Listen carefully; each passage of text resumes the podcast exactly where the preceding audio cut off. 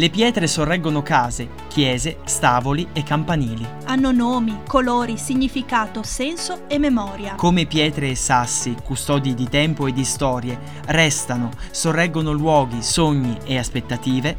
Così i giovani di oggi resistono come rocce alle intemperie. Restano per essere pietre e sassi di un nuovo futuro. Questa la nuova rubrica podcast Storie di Sassi di Crama Mercante di Storie.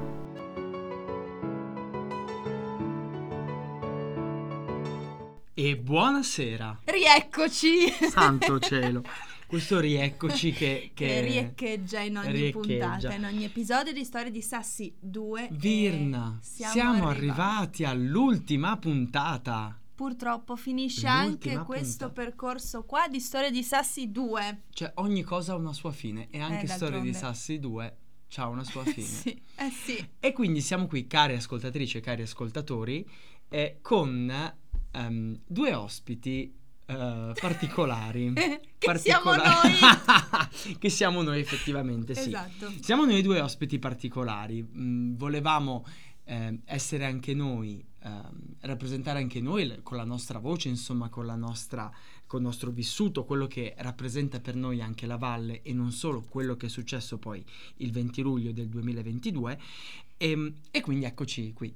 Eccoci qui, però per Pronti? ultimi, per Però per ultimi, ultimi, ma perché certo, non, voleva- non no. volevamo influenzare, Ma insomma. no, chiaro, chiaro, ecco, chiaro. con- Poi ci faceva piacere anche ascoltare le esperienze di tutti gli altri sassi, diciamolo. Esatto, sì, sì. E quindi Virna, beh, Pronti? eh, pronti? Serve dire chi siamo, Eh, cosa facciamo no, nella vita? Secondo me anche no, ormai ci Anche- conoscete, lo anche no, anche no, però entrambi abbiamo Sì. scelto in modalità differenti, però abbiamo scelto di investire su casa, cioè di ritornare in un certo senso in una casa, che per me è una casa che ha delle radici molto profonde perché sono le radici eh, della mia famiglia da parte di mamma.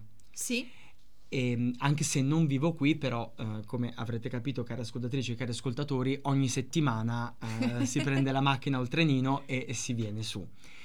E- esatto. E, tu invece, Virne, invece hai scelto proprio Eh di... sì, sì, sì, io mi sono vivere qui. trasferita a vivere proprio in Varresia da circa tre anni ormai, eh, anche se sono nata e cresciuta fuori valle, in una cittadina comunque più grande, con molti più servizi e via dicendo.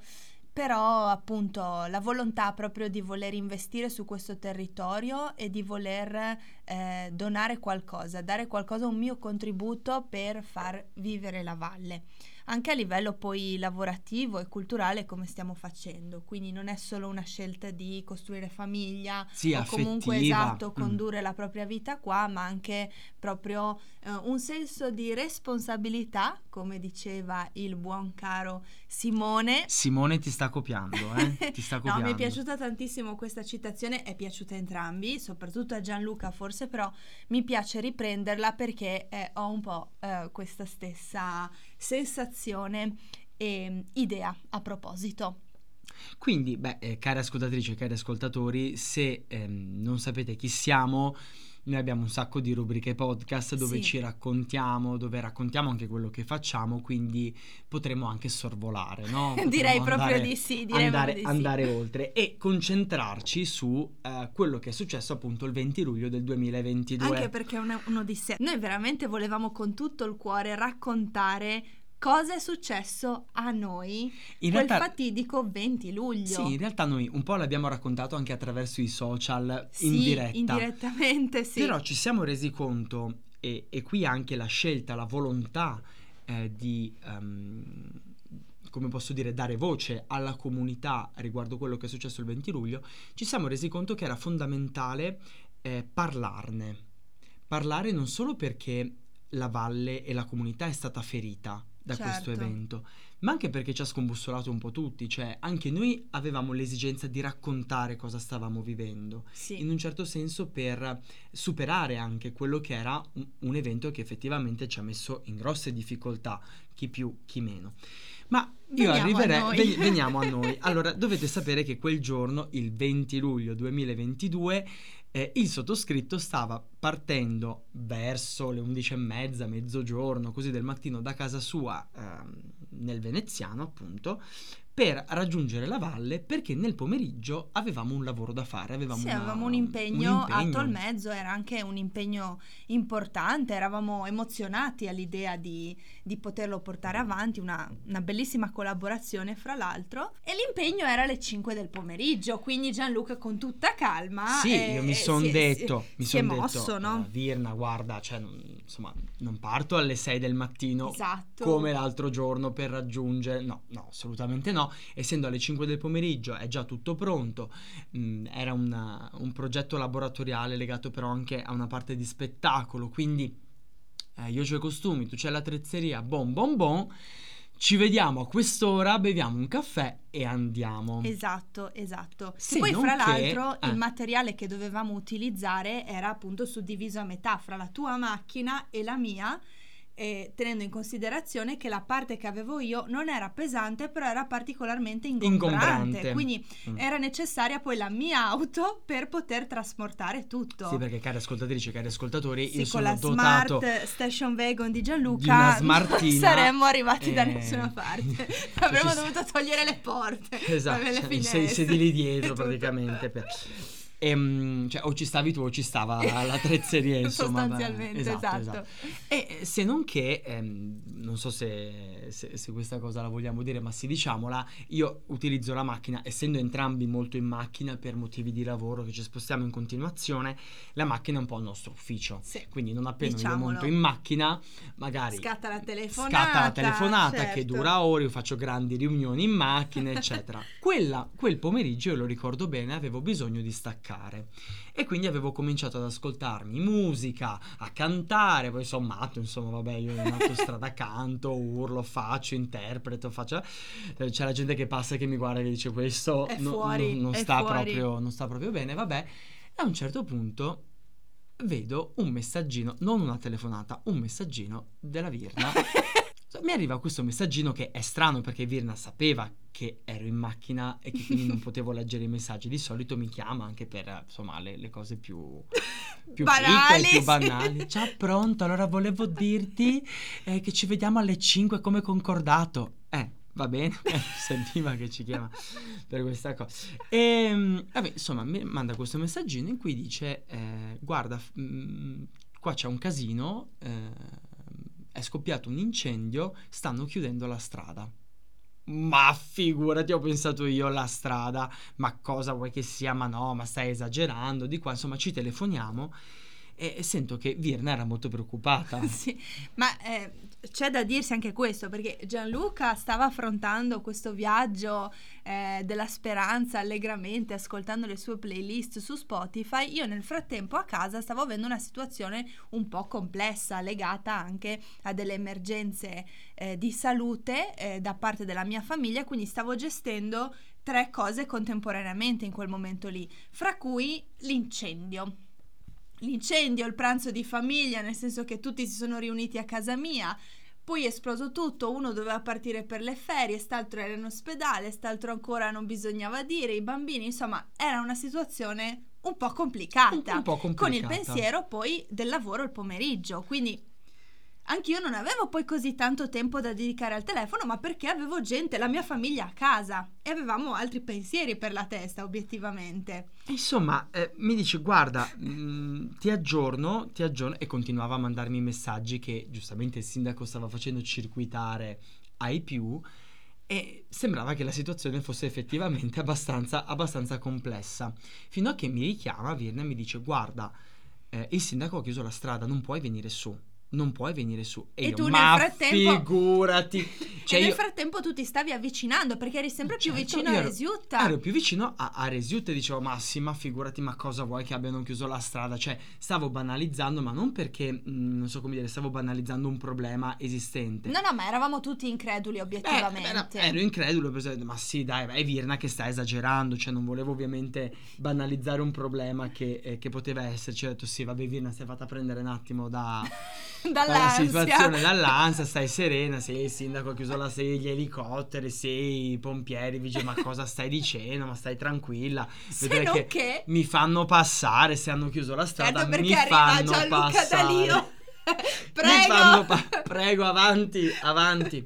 Se non che arrivo a Resiutta sto per girare per venire su in valle e vedo davanti a me una fumera, le fiamme alte perché si vedevano dal monte certo. lì sopra, vedo la strada chiusa e mi rendo conto che forse Virna non stavi esagerando e che quindi la situazione era effettivamente problematica. Anche perché nel frattempo in valle si era diffuso un fumo eh, che tutti avevamo iniziato a chiudere eh, era estate, caldo, caldo da morire faceva quel 20 luglio, avevamo iniziato a chiudere tutti gli scuri e tutte le finestre perché effettivamente il fumo stava entrando anche in casa e quindi abbiamo iniziato un pochettino tutti a preoccuparci sul mamma mia adesso cosa dobbiamo fare, ci dobbiamo spostare, dove possiamo andare. Quindi era veramente una situazione, mh, mm, per me almeno in quel momento, è stata preoccupante. Io ehm, a parcheggio cerco di uh, capire, insomma, con, uh, con, le forze dell'ordine lì che hanno sbarrato la strada se po- si poteva andare su. La risposta è stata ovviamente no, no. la strada è molto pericolosa, non si può andare su ho detto, ok, mi dite, non so, una mezz'ora, in un'oretta si risolve tutto. Certo. Non glielo, so, non, non glielo sappiamo dire. Vabbè, intanto io mi metto in macchina, mando mail, ti telefono, ci telefoniamo. Io credo che ci siano telefonati per tre ore consecutive. Sì, mi sono rimasto un paio d'ore lì ad sì. aspettare e piano piano... Eh, tante altre macchine si sono raggruppate perché tanti dovevano rientrare su in valle se non che ci organizziamo anche con delle cose alternative, eh, insomma eh, vado a dormire da, da, tua mamma giù a Sì, buia, fra l'altro io da Resia stavo organizzando tutti i transfer dove può andare Gianluca, dove si può sistemare, perché ricordiamolo il giorno successivo sì. avevamo un altro lavoro che era una replica di quello sì. che avremmo avuto quel 20 a luglio Sappada. a Sappada. Ciao amici esatto. di Sappada e ciao amici di Tolmezzo che ci state seguendo. Esatto. Quindi eh, diciamo la situazione non era proprio così eh, delicata. In più io avevo ehm, in valle mio prozio, classe 34, che è, eh, diciamo, mia madre mi aveva commissionato tipo a mo' di cappuccetto rosso di portare tutta una serie di cose allo zio. Eh, medicine, eh, farmaci, cose che insomma gli servivano, ecco eh, nulla di urgente per carità, di vita o di morte, però insomma tutta una serie di farmaci, di cose, oltre che pentolame, eh, giacche, cambi, cambi asciugamani. Scate, asciugamani, insomma. Quindi avevo la mia macchina con l'attrezzeria eh, per eh, il laboratorio dello spettacolo. Poi c'avevo eh, la, la mia valigia, la mia valigia ok? E c'avevo poi la valigia dello zio con i farmaci dello zio. Al che io comincio a vedere fuori valle che eh, tanti resiani arrivano, mollano la macchina giù, si organizzano in gruppetti e vedo che partono a piedi. Perché nel frattempo, appunto, era circuitato quest'altro messaggio ufficiale anche da parte del sindaco, se certo. non ricordo male, che diceva che si poteva raggiungere in realtà la valle dall'altra parte del fiume seguendo la, l'antica via mulattiera, insomma, la, la, la vecchia mulattiera, eh, perché non era a pericolo insomma no infatti essendo dall'altra parte del fiume c'era era, il fiume cioè... che faceva barriera quindi il fuoco sì. non sarebbe passato no. dall'altra parte no. era quindi... importante coprirsi la bocca perché appunto c'era fumo ovunque però e quindi eh, cosa faccio, cosa non faccio, cosa faccio, cosa non faccio io quella strada non l'avevo mai fatta e quindi dico vabbè sai che c'è l'antico vaso doveva essere portato in salvo Avevamo le attività, ovviamente abbiamo fatto uh, saltare l'attività nel pomeriggio perché era impossibile realizzarla perché tanto il tempo stava andando e non si poteva. Avevamo capito che la cosa non si sarebbe risolta in un paio d'ore. No, infatti, infatti. E quindi io mi armo con le valigie, eh, le, prendo le cose necessarie. Eh, prendo il sacchetto con le medicine, tranne eh, no, una. Aspetta, tranne una, tranne, tranne una, eh, una. che vi svegliamo solamente alla fine. fatalità, fatalità, eh, nel, um, nel, mio bagagliaio c'avevo pure le scarpe, diciamo, da trekking, perché io ero anche vestito non da montagna, cioè ero vestito da città, i, insomma. città easy. Quindi eh, avrei dovuto superare, insomma, un sentiero di montagna che per carità è ben battuto, niente di che, però, però e comunque insomma, ha la sua importanza certo di lunghezza. Con le scarpe di cuoio eh, o con l'infradito, ecco, ah, non sarebbe proprio, proprio, con le Birkenstock, non è proprio no. la sua, ecco, per carità uno lo può fare, però ecco. E quindi mi cambio le scarpe, ho un'adrenalina in corpo perché sento di vivere un'avventura, mh, mm, cioè, capito, una roba, dico wow, sto facendo come i miei nonni, i miei bisnonni, i miei avi che eh, andavano a piedi con, con la crama, invece c'avevo la valigia, wow, che figata, che meraviglia. Insomma, prendo il necessario, quindi eh, faccio un'unica valigia e io non so quale divinità mi abbia assistito la mattina perché ho preparato il borsone a tracolla, pesante, scomodo, ma tracolla, e non il trolley. perché, perché c'era. perché c'è perché io di solito uso il troll. Ecco e, e, quindi per fortuna insomma ero caricato. Mi sembrava abbastanza un mulo da soma. Ecco, abbastanza... nel frattempo eh, cari, as- cari ascoltatrici e cari ascoltatori la sottoscritta riceveva video messaggi audio e telefonate. Videochiamate. Videochiamate. Perché io non sapevo cioè una volta che ehm, avessi imboccato il sentiero ok ma non sapevo dove bisognava prendere lo sentiero non l'avevo mai fatto. Cioè poi è un sentiero a fondovalle. Conosco anche poco la zona, conosco più la zona appunto dove poi passavo l'estate, che è Stolvizza, dove ho casa. E quindi ho detto, ascolta, videochiamiamoci perché ho bisogno di... Così mi dici dove do, devo dove, andare, dove come devo, devo andare perché, il sentiero. Ecco, se non che incontro um, un ragazzo che mi ha salvato la vita e che ringrazio, incontro Michael che mi riconosce, ci riconosciamo, mi dice devi andare su, sì, guarda facciamo la strada insieme. E dico per fortuna perché sennò mi sarei perso dopo i primi dieci minuti. Vabbè, sempre dritta. No, ho capito, ho capito, però è stato anche bello ehm, fare la strada insomma in compagnia. Certo, certo. Michael, praticamente uno stambecco di montagna, cioè aveva una falcata che, eh, come posso dire, eh, faceva tipo 6 km con, con una falcata. Immaginatevi il sottoscritto invece con eh, il borsone a tracolla carico carico da una parte, lo zaino sopra dall'altra con PC, iPad, tablet, eccetera, che più ne ha più ne metta. Dall'altra parte avevo legato il sacchettino con tutte le medicine e le cose essenziali per lo zio, cioè io avevo una missione sacra da portare a termine, insomma, non era solamente un c'è il lavoro domani, il lavoro si poteva tranquillamente, insomma, ehm, far slittare, eccetera, e poi recuperare, però, eh, insomma, c'erano, c'erano queste cose da fare. E quindi immaginate lui che Michael, che con, addirittura ehm, ricorderò questo dettaglio, sereno, pacifico, birra in mano, andava avanti e, e, e camminava e arrivava appunto dove doveva arrivare.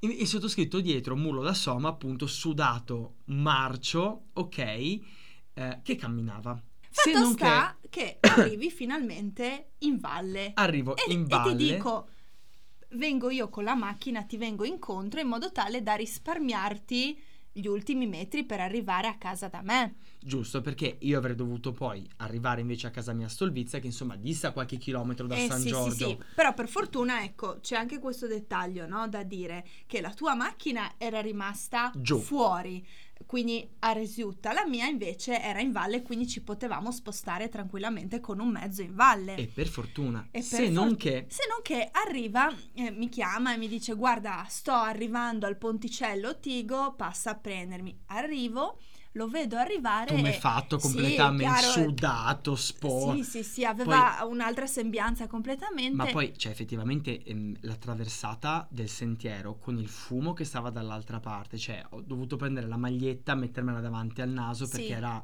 Sì, sì, beh, appena, era, appena è scoppiato era, era, potente, era importante, era ma anche in valle era importante il Mamma fumo. Mia, io ricordo mia madre che mi diceva torna indietro, cosa fai? ma no, come torna indietro? C'è le medicine, ah sì, le medicine, vai allora, copriti il viso viso, capito? Tutto così. Vabbè. Arriva, apre la portiera della macchina e eh, un mix tra il sorriso e forse il pianto mi dice, sai, ho, ho preso... un problema. Ho un Io pro... ho preso le medicine dello zio, ho preso il borsone, però...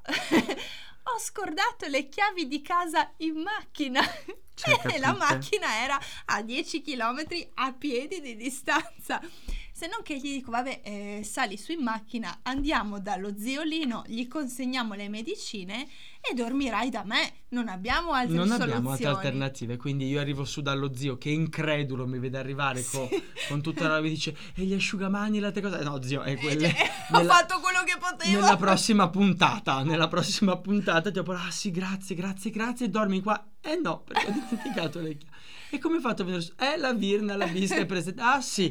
Eh, mi, e mi ha, mi ha, anche detto, non raccontare in giro che hai dimenticato le chiavi in Adesso lo stiamo solo dicendo stiamo a tutti. dicendo a tutti, ma sì, ma perché eh, Vabbè, nel, nell'euforia, una... sì. nell'euforia, io le chiavi ce l'ho sempre in macchina mm. e quindi c'è, mm, non so come dire, sono erano lì, lì certo, erano lì, ti basta, sei scordato. Cioè, scordato completamente, completamente. Se e non fatto che- sta che eh, Gianluca appunto arriva, facciamo questa missione umanitaria di consegna dei medicinali e eh, ci stabiliamo a San Giorgio, a San a Giorgio. casa mia. A San E Giorgio. lì inizia l'avventura del eh, comprendere se il giorno successivo, ormai eh, il 20 luglio non avremmo lavorato anche perché erano le 5 del pomeriggio abbondanti, se non le 6 addirittura tra una cosa e l'altra, e ora capire se l'indomani avremmo lavorato o meno, come saremmo arrivati a Sappada.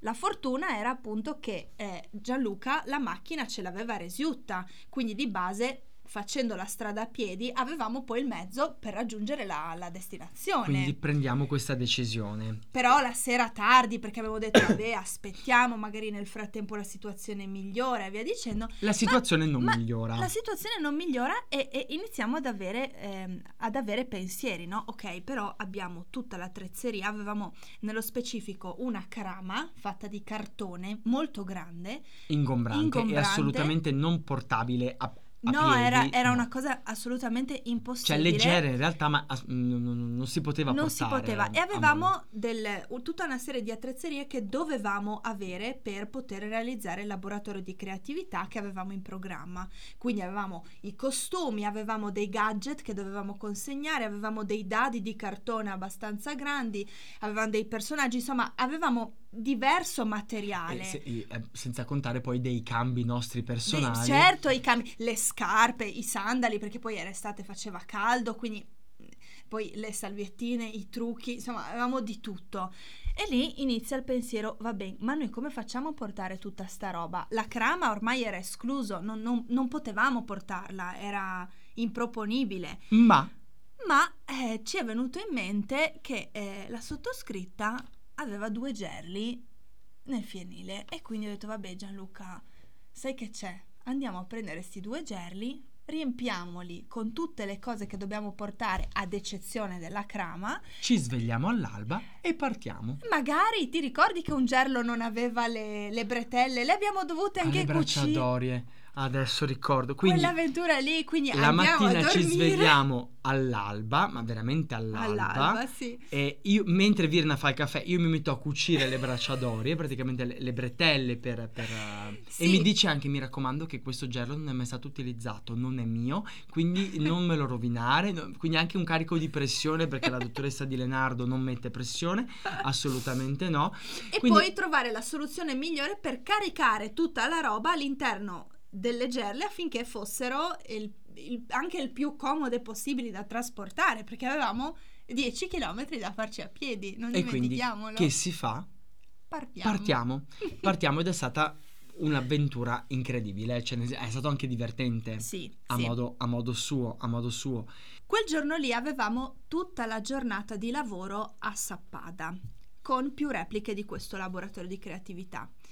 Fatto sta che eh, la sera eh, Gianluca avrebbe ripreso la sua macchinina e se ne sarebbe tornato in Veneto. La sottoscritta invece doveva rientrare a casa.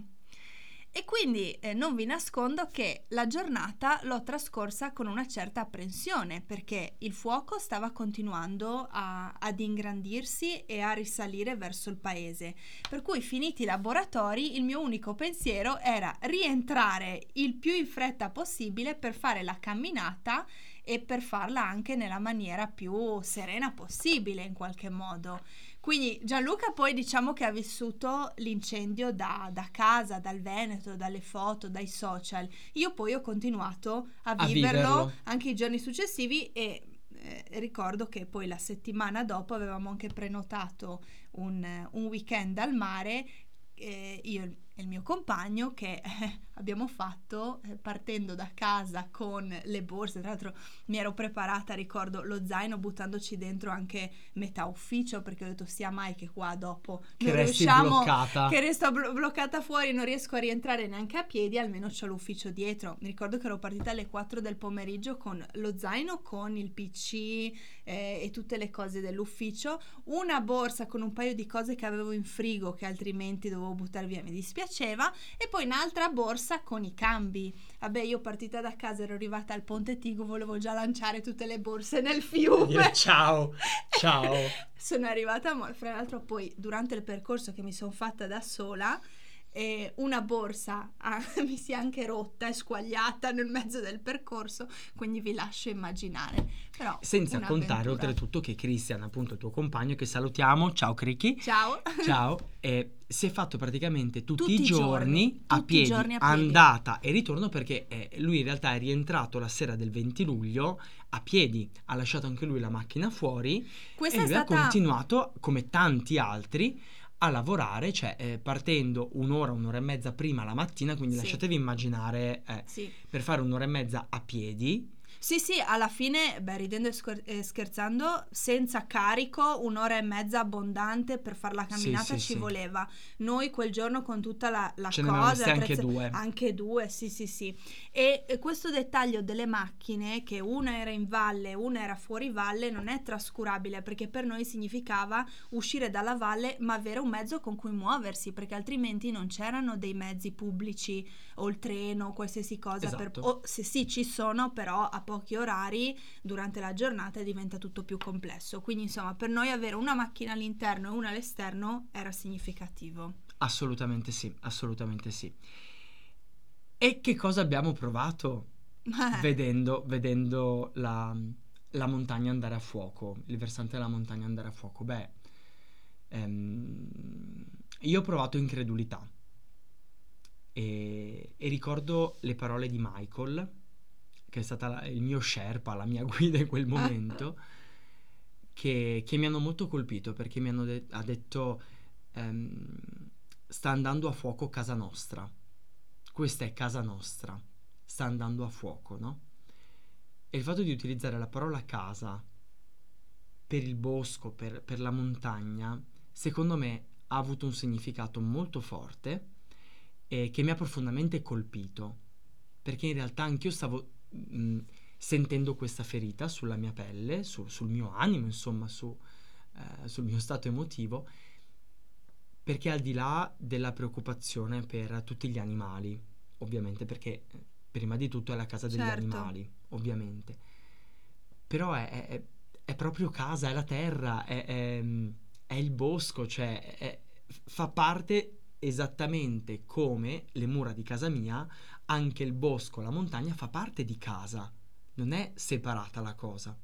E quindi da, da quelle parole poi che ci sono rimaste impresse perché te le avevo appunto condivise Virna subito, ehm, abbiamo in un certo senso, eh, cioè queste parole hanno avuto un peso, eh, un peso che ci ha fatto riflettere. Ci ha fatto riflettere e hanno cominciato, anche se le abbiamo tenute, come posso dire, silenti queste parole, hanno cominciato a scavare, hanno cominciato a riemergere, riaffiorare, trovare una via di, di- di- di uscita. E lì ci siamo resi conto che dovevamo permettere ai nostri sassi, alla comunità, di raccontare quello che è stato effettivamente un trauma anche emotivo, oltre che fisico, ovviamente ambientale, ma anche emotivo, perché? Perché è stata colpita la propria casa, la propria Mhm. intimità, la propria culla, la propria protezione. E quindi da lì appunto è nata anche l'idea di ehm, volgere appunto ehm, tutta questa seconda stagione di Storia di Sassi eh, su questo focus, sul focus dell'incendio.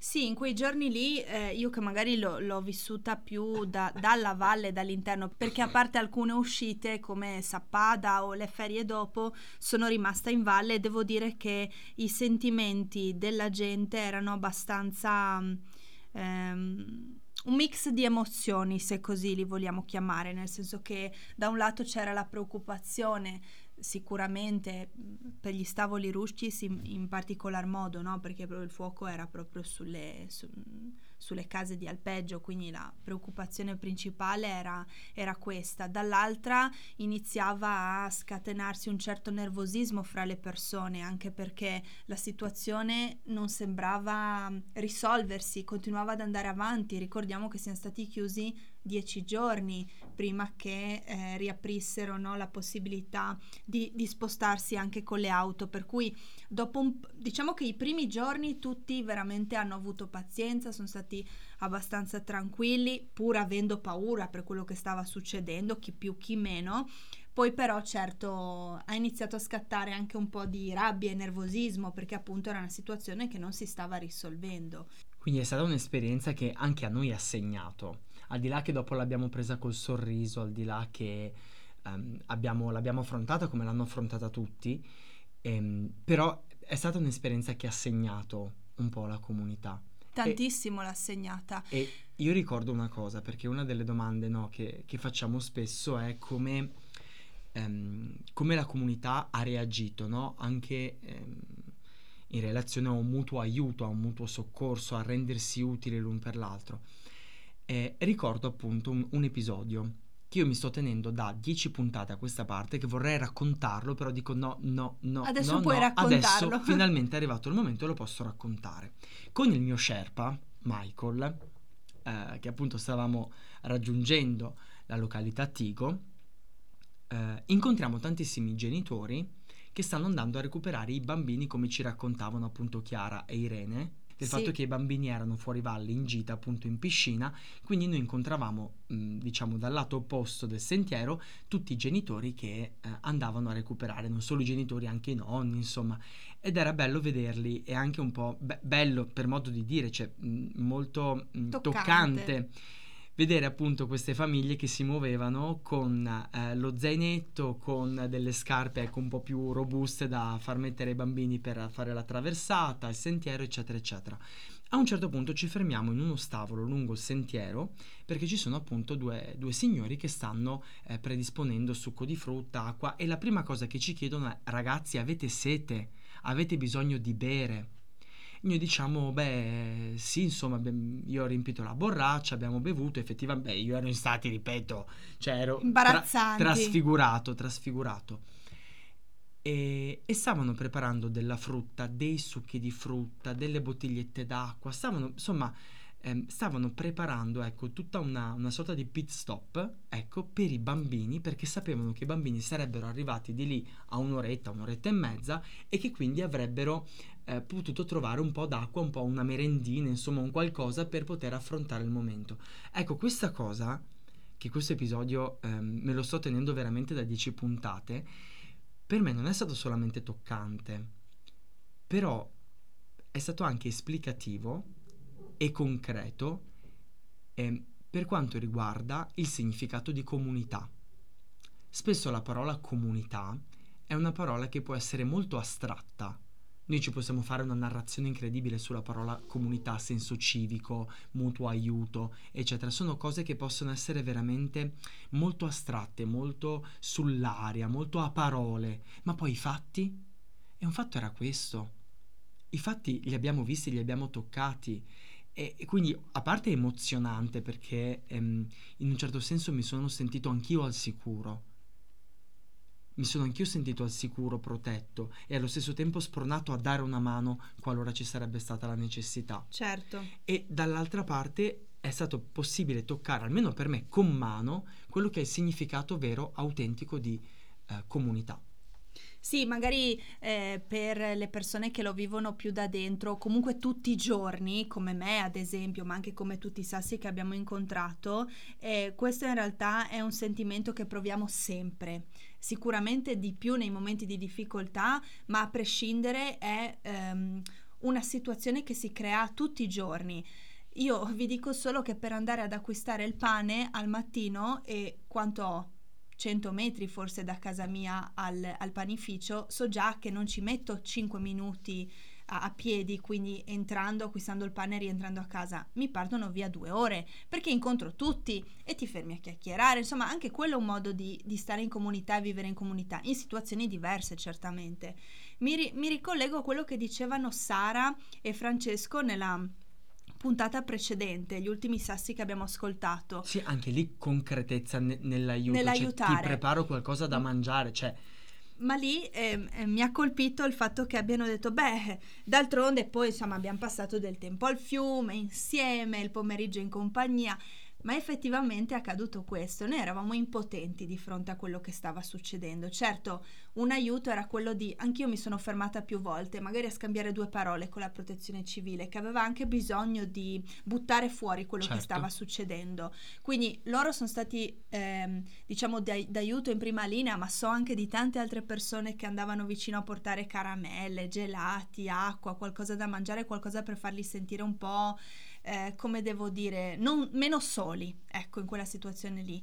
Però per il resto la comunità cosa faceva? Si incontrava, si incontrava a guardare, a commentare, a chiedersi come saranno andate le cose. Io mi ricordo che con diverse persone a San Giorgio mi trovavo con i bimbi anche, che poi voglio dire non, eh, si sono bloccate tutte le attività in quei giorni, i centri estivi e, e, e via dicendo.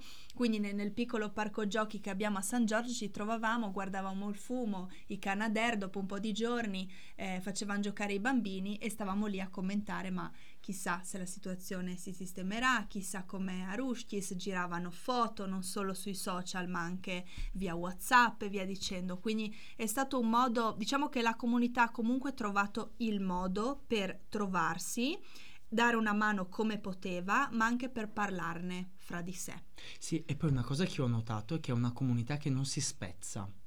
No, cioè, anzi. il significato di roccia, di sasso, è vero, cioè Certo. non, non si, si può eh, crepare, si può scalfire, ma non si spezza, non si rompe, Vero. resiste e, e questa cosa mh, penso che ehm, adesso sì, noi lo stiamo raccontando, però la- almeno io l'ho, l'ho visto, l'ho vissuto. Certo, no, no, ma è più che... Io vedo forse di più la differenza perché appunto abitando fuori e in una cittadina dove non c'è uno spirito di comunità di questo tipo, chiaramente ai miei occhi appare molto più eh, lampante, no? E molto più ehm, forte. Però eh, il fatto di sentire e di vedere, di poter toccare con mano, chiaramente fa riflettere, no? Fa riflettere. Ma guarda Gianluca, a dire il vero, io mi sono trasferita, è proprio uno dei motivi per cui mi sono trasferita a Resi è stato proprio questo, il fatto di non vivere da sola, il fatto di vivere all'interno di una comunità, Mm. una comunità con cui condivido eh, tradizioni, storia, cultura, passioni, eh, una lingua anc- anche, quindi ehm, so che con la gente di Resia posso condividere tutto un background culturale che con altre persone manca naturalmente. Quindi anche questo è stato un motivo per cui ho deciso di venire a vivere qua, ma come anche tanti altri sassi che nascono, crescono e decidono di rimanere qui. E qui io direi che possiamo collegarci, perché anche noi abbiamo portato un oggetto... ah, ah, ah, ah, ah, Mm. Vai, e quindi inizi tu. inizio io, inizio Vai. io. Come sapete ormai, eh, care ascoltatrici, cari ascoltatori che ci seguite, eh, sapete che abbiamo chiesto ad ogni sasso di portare eh, un, un oggetto appunto che gli ricordasse casa. Allora, io non ho portato un oggetto fisico perché non posso portarlo fisicamente. Il Monte Canin. Non è il Monte Canin, Ah. però è collegato in realtà al Monte Canin da un certo punto di vista. Si tratta di un capitello votivo che si trova esattamente a inizio valle. Mhm. Cioè, eh, è praticamente dove c'è il cartello che ti dice benvenuti in Barrese. In un certo senso rappresenta il confine, l'entrata, la soglia, no? Per arrivare in valle.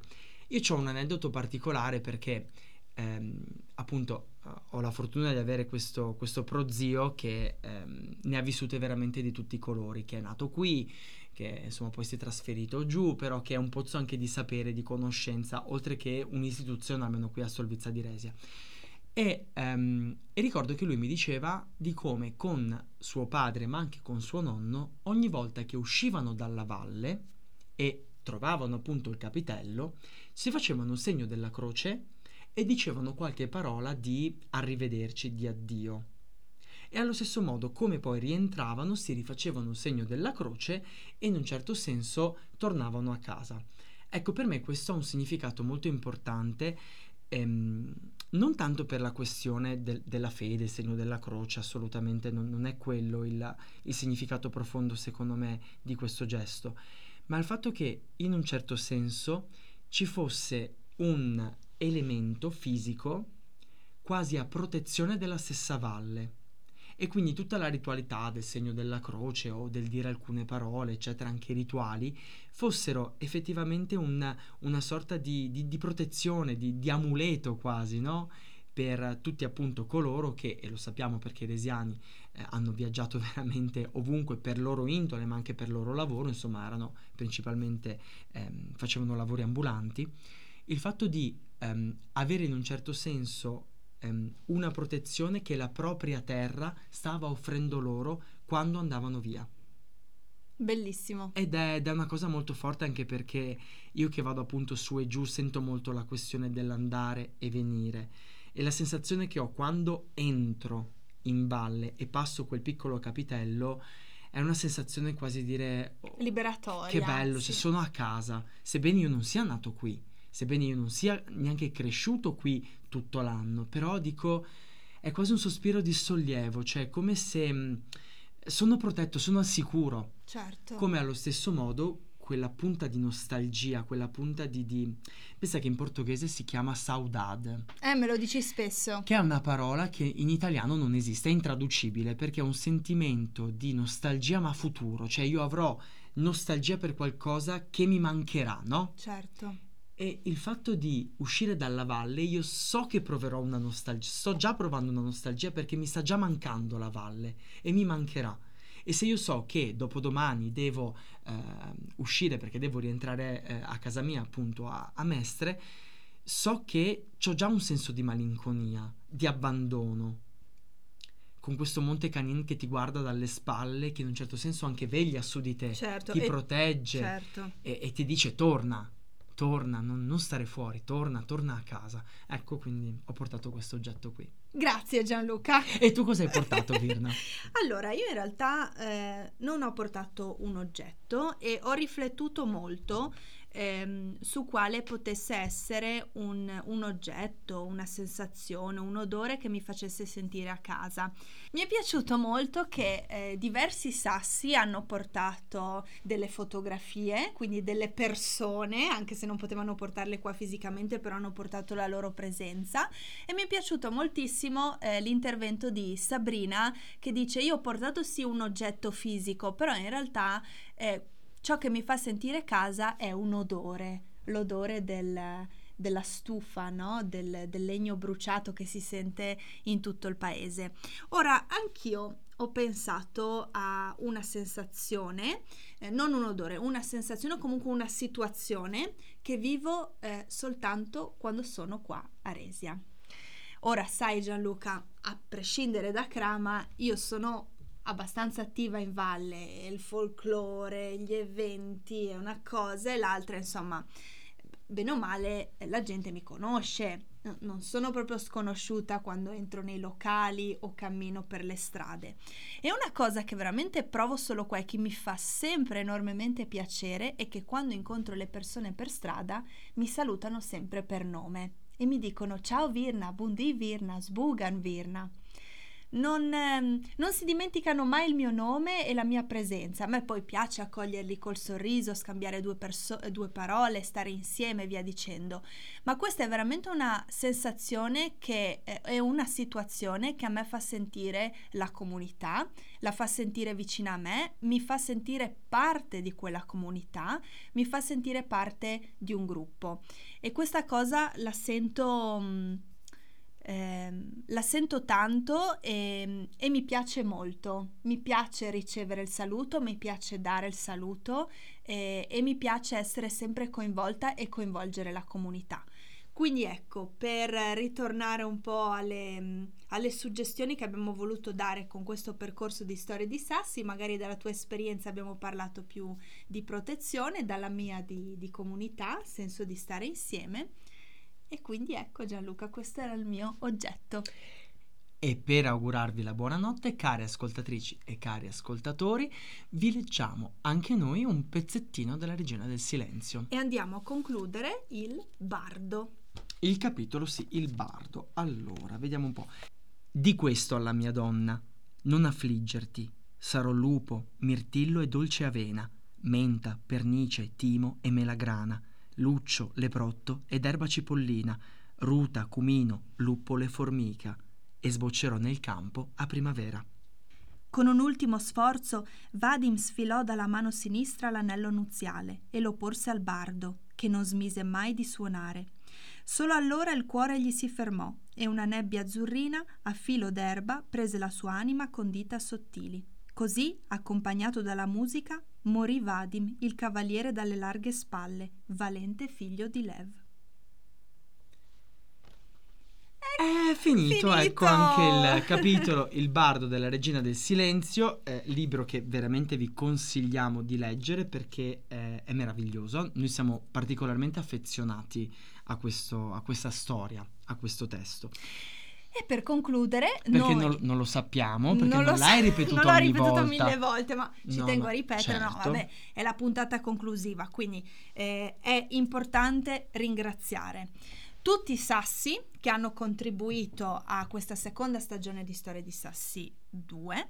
È importante ringraziare il Comune di Resia, la Biblioteca Comunale di Resia e l'Ecomuseo Varresia che rendono possibile la realizzazione di questo podcast, il Parco Naturale Regionale delle Prealpi Giulie che sostiene ogni anno le iniziative che andiamo ad organizzare e Gianluca non possiamo non ringraziare tutti i nostri ascoltatori e sostenitori che si fanno sempre sentire eh, sui social, via messaggio, quando ci incontrano per strada e via dicendo.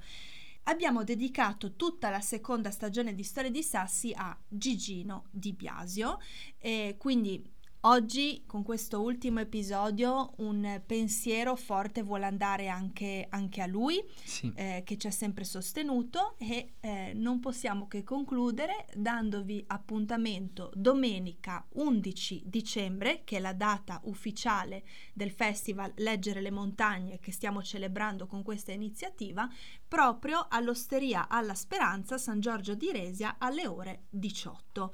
Siete tutti invitati, potete partecipare tranquillamente, sarà un momento per incontrare dal vivo tutti i sassi, certo ci sarà anche un, un minimo momento istituzionale Gianluca perché eh, Eh va eh, così, va così, va così. però oltre a questo i sassi ci saranno, avranno modo di eh, raccontare la propria esperienza, di confrontarsi fra di loro, eh, ci saranno spunti di riflessione, via dicendo e soprattutto leggeremo il secondo capitolo, Il bardo della regina del silenzio di Paolo Rumiz. Quindi vi aspettiamo tutti l'11 di dicembre, grazie per averci ascoltati e buonanotte a tutti. Grazie a tutti.